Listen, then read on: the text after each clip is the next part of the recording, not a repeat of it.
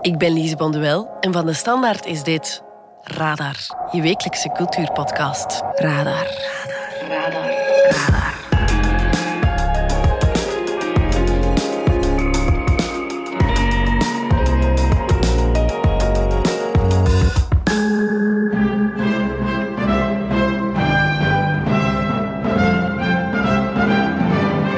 Herken je het? Eurovisie Songfestival. 12 points.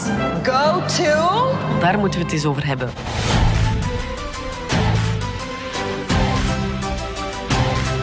Ofwel ben je een belachelijk grote fan, sta je elk jaar in je living wilt mee te kwijlen. Ofwel denk je, Jesus, wat een cliché poppenkast. Elk nummer lijkt op het vorige,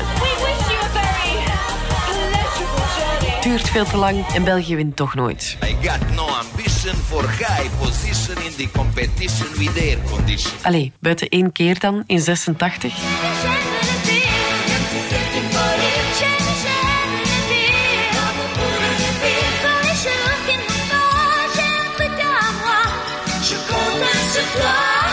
Begrijp me niet verkeerd, bonuspunten voor de glitterpakken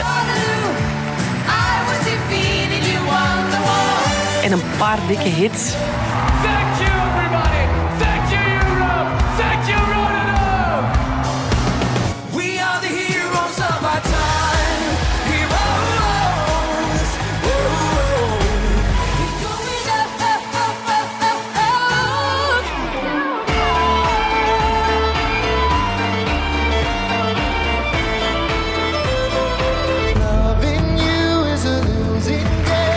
Maar ik zit toch vooral, sorry als ik jouw gevoelens daarmee kwets, in die laatste categorie.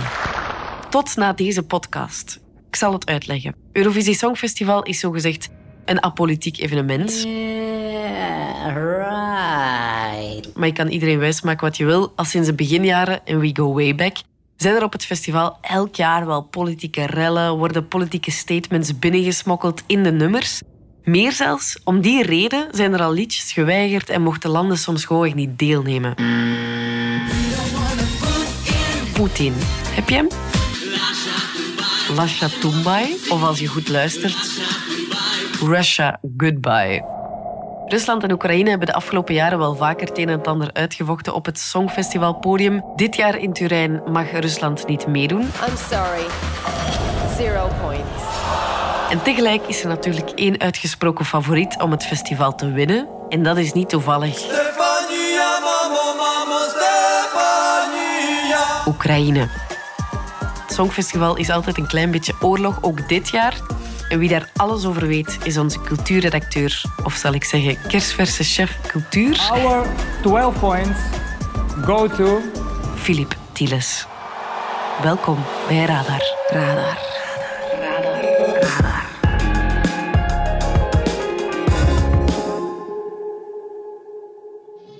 Filip, komende week is het weer zover, het Eurovisie Songfestival.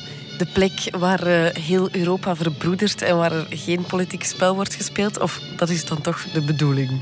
Ja, zo is het opgericht. Hè. In 1956, enkele jaren na de Tweede Wereldoorlog, vanuit het idee om te bouwen aan een verenigd Europa, moeten al die landen, al die volkeren elkaar op cultureel vlak kunnen ontmoeten, kunnen verstaan. Ja. Dus wat is er mooier dan een podium waar het Franse chanson, de Duitse slagers en het Nederlandse levenslied samen weer klonken. Hè. Maar het is niet altijd eh, zo'n pais en vree geweest zoals eh, in dat ideaalbeeld. Al sinds het begin of, of sinds de eerste jaren zorgde het Eurovisie Songfestival geregeld voor spanningen tussen landen en eh, speelden geopolitieke kwesties mee. Tot op de dag van vandaag. Hè. Je kent natuurlijk het voorbeeld van Griekenland en Cyprus, die elkaar elk jaar 12 punten geven. Ja, want dan krijg je natuurlijk ook Ja, dat punten is terug. een wederzijdse deal. Gegarandeerd. Maar het kan ook andersom. Hè. Aardsvijanden, Armenië en Azerbeidzjan, die geven elkaar bijna nooit punten. En je kan ook het Verenigd Koninkrijk zijn en dan heb je pech, want sinds de brexit vindt niemand in Europa jou nog leuk. En eh, de laatste jaren eindigen ze onderaan en vorig jaar zelfs met zero points. Ja, dat was heel ontgoochelend voor de artiesten toen. En dan zijn er ook nog eh, de vele subtiele en creatieve politieke boodschappen die ook nog eens verstopt zijn in de nummers. Ja, het meest bekende en ook het meest hilarische voorbeeld is dat dus van die inzending uit Georgië, hè, uit 2009. In het jaar dat het Songfestival was neergestreken in Moskou. Eh, Rusland was het jaar ervoor hè, kort eh, Georgië binnengevallen. Eh, Georgië wou eerst niet deelnemen. Ik denk, heeft toch een nummer geselecteerd. Een catchy disco-tune met de weinig subtiele titel We Don't Wanna Put In. Je hoort er Poetin in, hè? En dat wilden zij brengen in het Hol van de Leeuw in Moskou voor een miljoenen publiek. Maar dat was niet naar de zin van de European Broadcasting Union, dat is de organisator van het Songfestival, Ja. kortweg de EBU. Die vond dat een veel te politieke boodschap en die wou niet dat Georgië eh, met dat nummer deelnam en dan heeft Georgië de eer aan zichzelf gehouden. Oké. Dus ja, officieel hoort politiek niet thuis op het Songfestival, maar tussen theorie en praktijk is er toch een groot verschil. Ja. En over Rusland gesproken, ja, dat is de grote afwezige dit jaar op het eh, Songfestival. De Russen mogen niet deelnemen omwille van de invasie in Oekraïne. Hoe uitzonderlijk is dat, dat een land echt niet mag deelnemen? Ja, zeer uitzonderlijk. Hè. Ehm, al op 25 februari, een dag na de start van de Russische invasie, werd het land al uitgesloten. Eh, eerst zei de EBU, eh, nee, eh, muziek en politiek, twee gescheiden dingen. Rusland mag, mag deelnemen, Ja. maar de druk werd zo groot. De Oekraïense openbare omroep die schreef een open brief. Acht andere landen, waaronder Nederland, die steunden die brief en die riepen ook op dat zij het Songfestival zouden boycotten als Rusland toch zou deelnemen. Dus ja, de EBU zag geen andere optie dan toch overstag gaan en eh, sloot Rusland uit. En dat is een historisch precedent dat een land, omdat het een oorlog is gestart, niet mag deelnemen aan het eh, Songfestival. Dat is nog nooit eerder gebeurd. Ja, en Oekraïne neemt dit jaar eh, wel deel, maar over die inzending, daar was ook wel een heel gedoe? Ja, Alina Pash, de winnaar van de voorrondes, die trok zichzelf terug in februari. Omdat er gedoe was ontstaan. Ze zou in 2015 een bezoek hebben gebracht aan de Krim. En Oekraïne hanteert de regel dat wie sinds de Russische invasie, annexatie eigenlijk van de Krim in 2014, daar nog heeft opgetreden of eh, die regio nog heeft bezocht, niet eh, Oekraïne mag vertegenwoordigen op het Songfestival. Dus Alina Pash, ja, gedoe, eh, trad terug en zal dus ook niet optreden nu. Maar ja, tweede keer, goede keer misschien, hè, want de huidige Oekraïnse inzending is enorme favoriet om dit jaar te winnen. Ik weet nog dat ik tegen mensen in januari zei: stel dat Poetin Oekraïne zou binnenvallen, hè, want dat ging toen in de lucht, dan gaat Oekraïne sowieso het Songfestival winnen. En kijk, volgens de boekmakers zou het zo zijn, want de Oekraïnse inzending Kalush Orchestra zou dit jaar winnen. Staat dit jaar op één bij de bookmakers. Ehm, natuurlijk omdat heel Europa sympathiseert met Oekraïne en zeker de publiekstemmen voluit naar Oekraïne zullen gaan. Maar toch ook omdat het eh, Stefania, het lied dat zij brengen, een heel leuk liedje is. Stefania, mamo, mamo, Stefania, rozkwitaje pole, a Ja, maar gaat het echt over de, de kwaliteit van de nummers op eh Eurovisie Songfestival? Geloof je dat niet, Lise? Het is toch een heel leuk catchy te- nummer. Hè? Je hoort rap.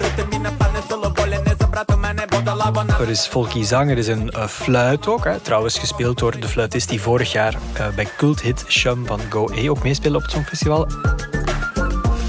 En het is een heel kleurrijke act. Dit gaat scoren, mark my words. Oké, ben benieuwd.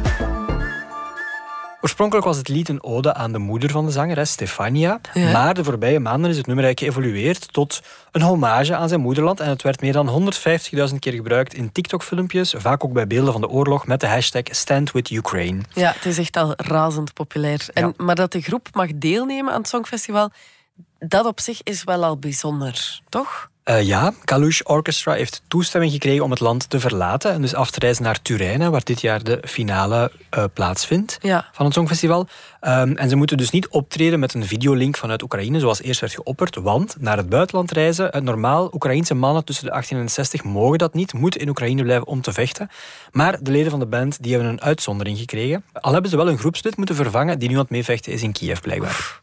Zij vinden zelf, eh, de groep, dat ze zich buiten de grenzen nuttiger kunnen maken met hun optreden en ook goed kunnen communiceren, hun boodschap kunnen overbrengen naar andere Europese landen. En ja, het ziet er naar uit dat dat eh, succesvol zal worden. Eh, dus de kans is heel groot dat ze ook zullen winnen. Ja. Maar ja, dan, wat dan volgend jaar? Hè? Gaat het Songfestival dan opnieuw neerstrijken in Kiev of in een andere Oekraïnse stad als op dat moment de oorlog nog woedt? Maar goed, dat zijn zorgen voor, voor volgend jaar. Ja, maar uiteindelijk tussen Rusland en Oekraïne zit het er wel vaker tegen hè, tijdens het Songfestival. Ja, beide landen hebben de afgelopen jaren wel vaker een eh, politiek robbertje uitgevochten op het Songfestivalpodium. En, we moeten eerlijk zijn, meestal is het daarbij toch Oekraïne dat aan het langste eind Ja. trok. We kennen natuurlijk allemaal Ruslana nog, hè, van het heerlijke Wild Dances. Ja, als je dat opnieuw luistert, dat is toch echt wel een schijf, hè? Dat is het beste songfestivalnummer aller tijden. Wel, Ruslana die won in 2004, waardoor het Songfestival Circus een jaar later voor het eerst in Kiev kwam. Ladies and gentlemen, Welcome!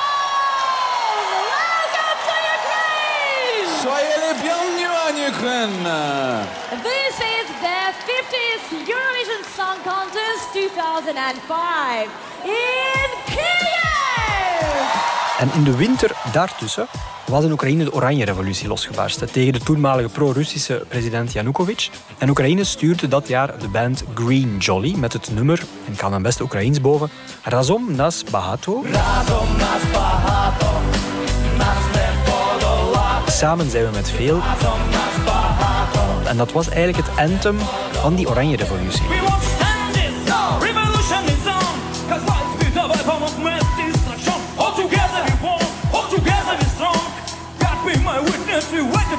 Maar de IBU, de organisator van het Songfestival, vond die tekst te politiek. Dus ze hebben de lyrics nog wat moeten eh, aanpassen. Ze hebben mogen optreden, maar ze zijn niet zo hoog geëindigd.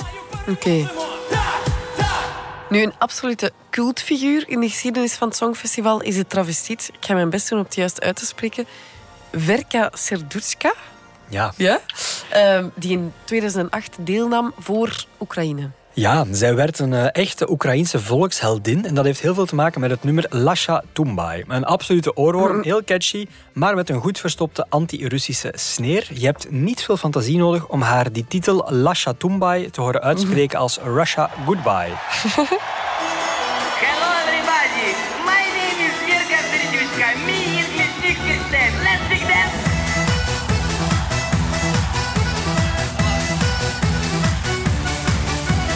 En dan springen we vooruit naar 2014, het jaar van de Russische annexatie van de Krim en ook de grote Euro-Maidan-protesten in Kiev. Hè. Ruslana, die van Wild Dances, was Ja. trouwens een van de speelfiguren, protesteerde mee. In dat jaar zat ze ook in de jury van de Vlaamse Eurosong-selecties. Wie dat gezien heeft, herinnert zich nog dat Ruslana daar te pas en te onpas met een Oekraïnse vlag zwaaide. Big kiss from me and from Ukraine. Om zo de Oekraïnse zaak te bepleiten in het hart van Europa. Maar dus 2014, eh, dat Songfestival. Rusland was sowieso de gebeten hond. Hè, door die annexatie van de Krim. Maar ook omdat eh, Poetin net een anti-hooligan-wetgeving had ingevoerd. Hè, om propaganda, zogezegd, eh, tegen te gaan. En uit protest daartegen klonk er een oorverdovend boegeroep in de zaal toen Rusland zich kwalificeerde Ja. voor de finales. Next country is Russia, La Russie. Another possible winner of the grand final.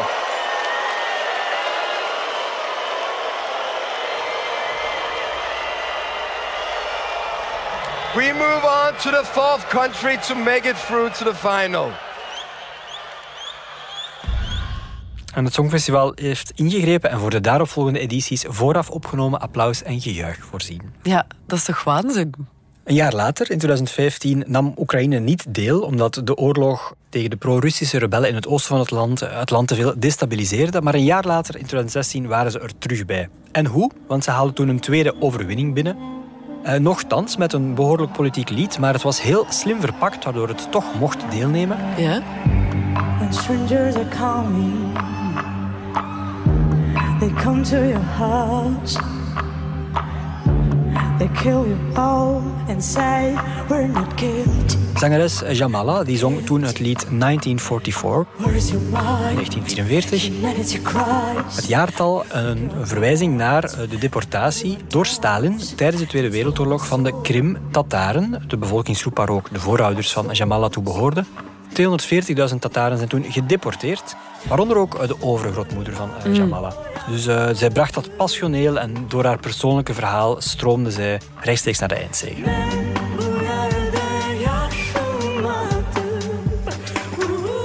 En in 2017 vond het Songfestival opnieuw plaats in Oekraïne. Ja, daar was ik toen bij. Dat was mijn eerste keer op het Ah. Songfestival in Kiev. Heb ik ook voor de krant toen gecoverd. En toen was er weer een relletje, uiteraard. Want Rusland die wou zangeres Julia Samoylova naar Kiev sturen. Maar Oekraïne liet dat niet toe. Waarom? Samoylova had kort daarvoor op de Krim opgetreden. En we weten dus Ah, eh, ja. die regel, hè, dat dat niet mag. Ehm, daardoor wilde eh, Oekraïne die zangeres niet binnenlaten in het land. Uh, I'm Jon Olasan, the executive supervisor of the Eurovision Song Contest. We have to respect the local laws of the host country.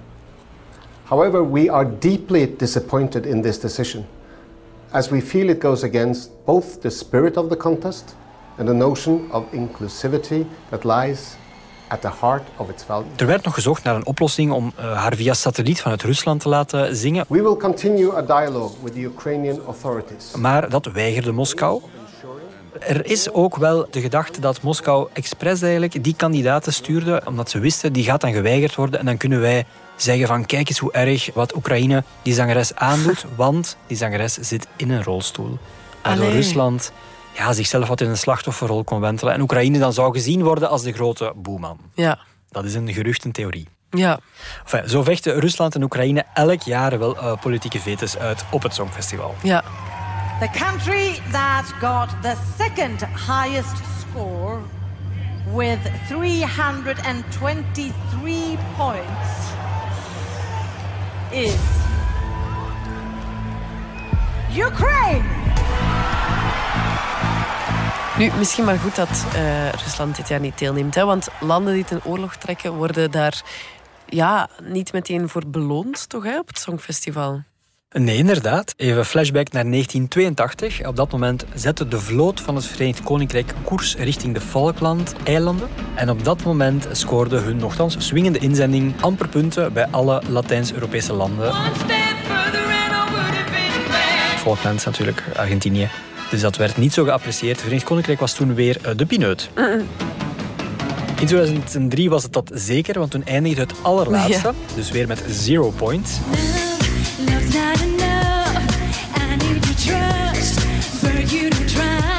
anymore. En dat was niet toevallig het jaar dat ze ten strijde trokken Ja. in Irak samen met de Verenigde Staten.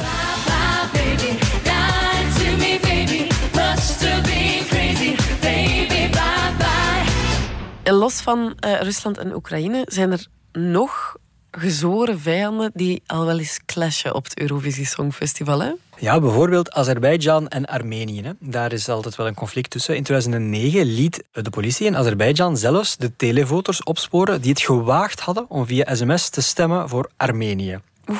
Eh, waarom? Omdat eh, Armenië in de postcard, dat is zo'n promofilmpje voor ieder optreden, Ja. een standbeeld had getoond uit de regio Nagorno-Karabakh. En dat is een onderling betwiste regio. Hè. Vorig jaar is daar weer oorlog gevoerd. En eh, dat was niet naar de zin van Azerbeidzjan. Een ander voorbeeld van Armenië. In 2015 zong die zangeres Don't Deny. We find so many ways of fooling our heart.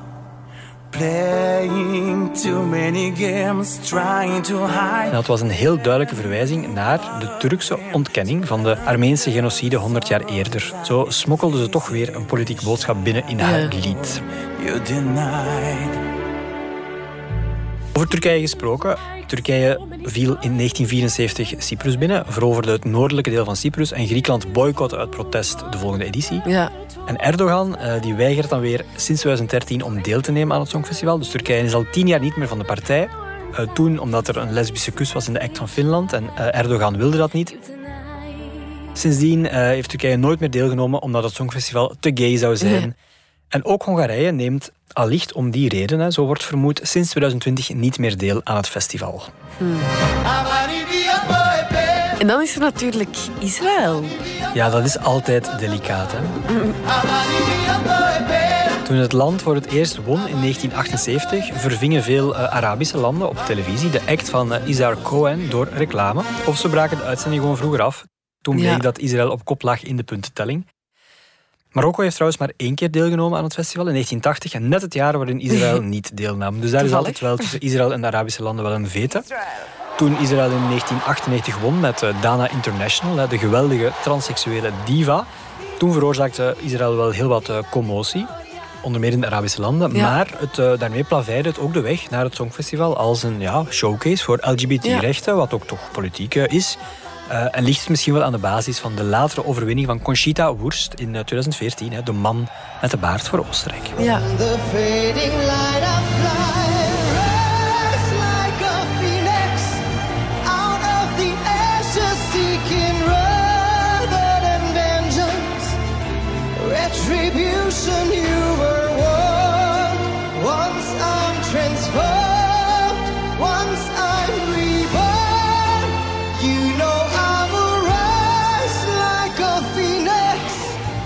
In 2019, eh, toen was ik er ook bij op het Songfestival in Tel Ah, Aviv in eh, Israël. Dat was toen Duncan Lawrence eh, won. Toen was er in de finale ook allerlei commotie, omdat de IJslandse rockers het hadden gewaagd om na de uitreiking van de punten in de green room met Palestijnse vlaggetjes te zwaaien. En ze hebben daar een boete voor gekregen. Nee. She's a worldwide icon. A living legend. Ook Madonna, die dat jaar tijdens de pauze optrad. Helemaal op het eind van haar act, toen zag je een Israëlisch en een Palestijns vlaggetje. Een duidelijke boodschap hè, dat de beide landen vrede moeten zien te sluiten. Volgens mij was die actie niet eh, doorgepraat met de European Broadcasting Union, want dan hadden ze dat zeker geweigerd. Ja, ja, dat zal wel niet. Nu, dat het eh, Songfestival veel politieke power heeft, dat weten ze ook in Portugal. Hè? Ja, je zou kunnen zeggen dat Eurovisie nergens zoveel impact heeft gehad als in dat land. 1974, eh, Portugal eindigt laatste, nogthans, met het nummer E depois do adeus, eh, na het afscheid, betekent dat.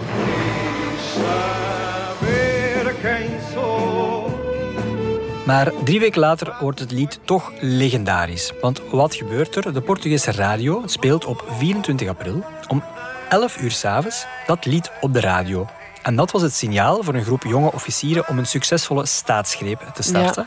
Het begin van de Anje-revolutie, die het eh, autocratische bewind van eh, Marcelo Caetano eh, verjoeg en de democratie installeerde. Dus je zou kunnen zeggen, dankzij het Songfestival. Mhm. het Songfestival liep ook wel in volle koude oorlogsjaren wat voorop hè, op de politieke realiteit. Ja, Joegoslavië nam in 1961 als eerste land achter het ijzeren gordijn deel aan de wedstrijd. En eh, in 1989, het jaar van de grote omwentelingen, was het nog steeds de enige Oostblokkandidaat, maar won het wel de wedstrijd. Dat was een duidelijk politiek signaal, denk ik, eh, van het Westen dat Europa dringend weer één moest worden. Het lied zelf is eh, iedereen, waaronder ik, al lang eh, vergeten.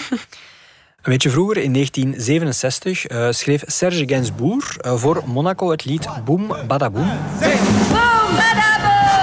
De boodschap daar, laten we eerst nog wat flik vlooien, alvorens we allemaal opgeblazen worden. Want hè, de, de angst voor de bom en de kernraket was toen eh, heel groot. Het is ook een nummer van uh, Hooverphonic Dat is ook een nummer van Hooverphonic, ja. Niet het nummer waarmee ze deelnamen Ja. aan, het, aan het Songfestival. Badaboom. Ook de Duitse Nicole wist de Zeitgeist eh, goed te vatten. Hè. Haar bekende nummer is natuurlijk Ein bisschen Frieden. bisschen Frieden, ein bisschen Sonne für diese Erde, auf der wir wohnen. Daarmee won ze.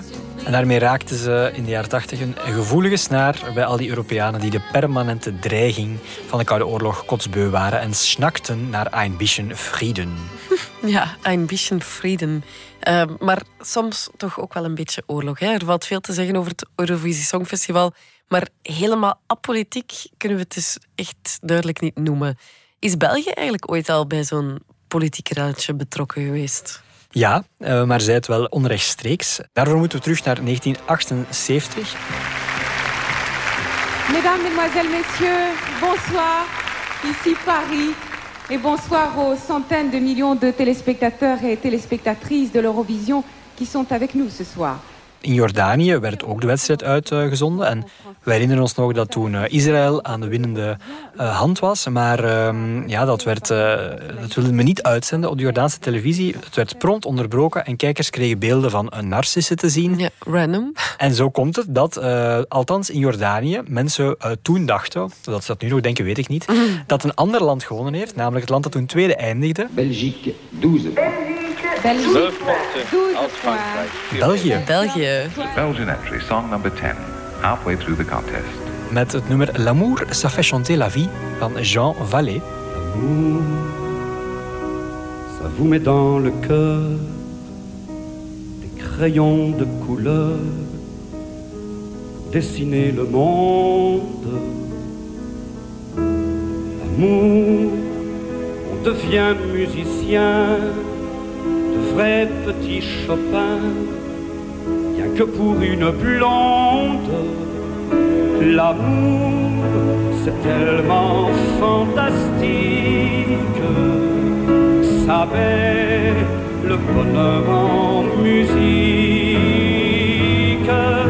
ça rit de toute sa symphonie. L'amour, changer la vie. Ja, dus wij Belgen hebben dus toch al twee keer gewonnen op het Songfestival. Toch in Jordanië, ja. Ja, dit jaar opnieuw?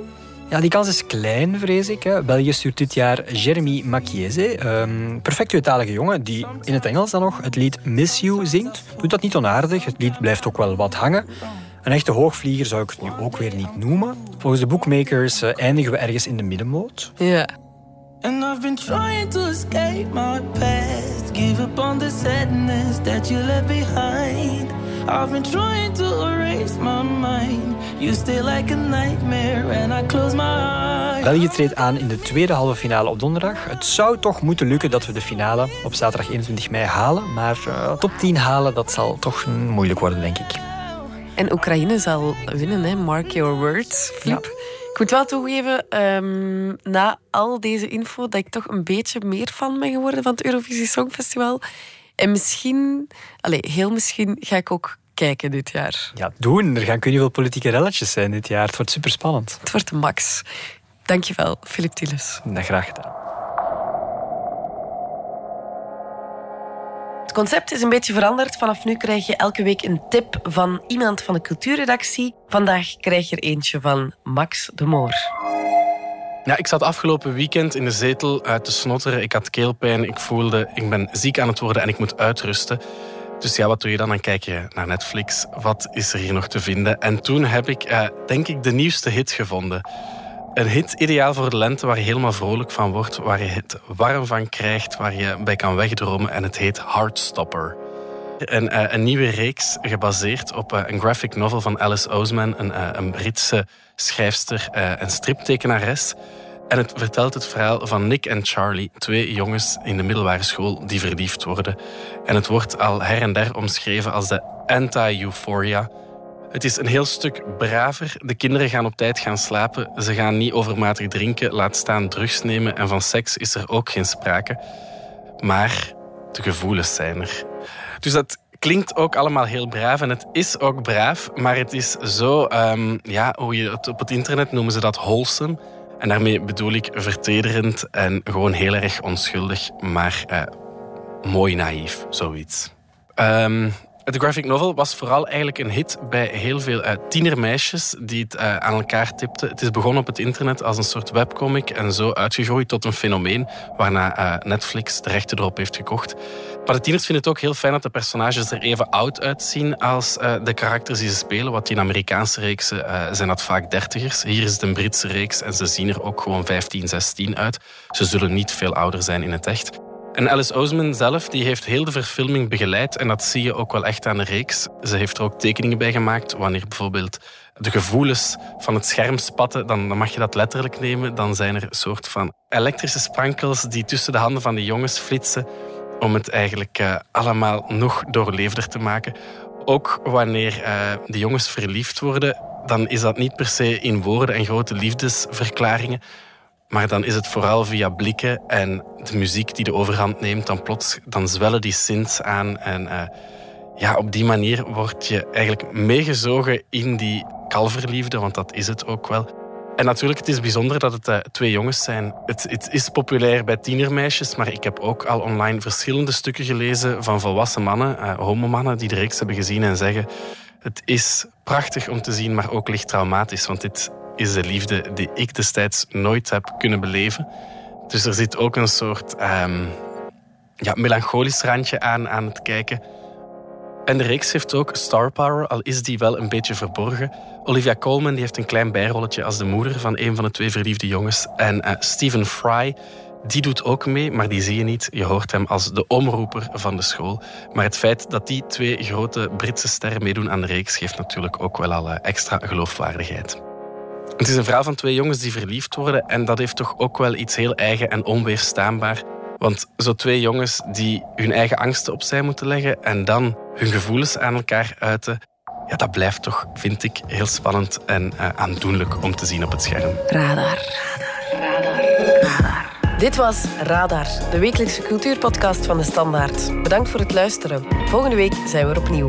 Radar bundelt ook cultuurtips in de Standaard Weekblad en in de nieuwsapp van de Standaard. Luister zeker ook naar onze nieuwspodcast vandaag, uw dagelijkse nieuwsverhaal in 20 minuten.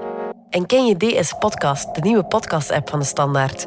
Dan luister je niet alleen naar al onze journalistieke reeksen. Je krijgt ook elke week een eigenhandige selectie van onze redacteurs en je vindt er ook al je persoonlijke favorieten. Download de app nu gratis.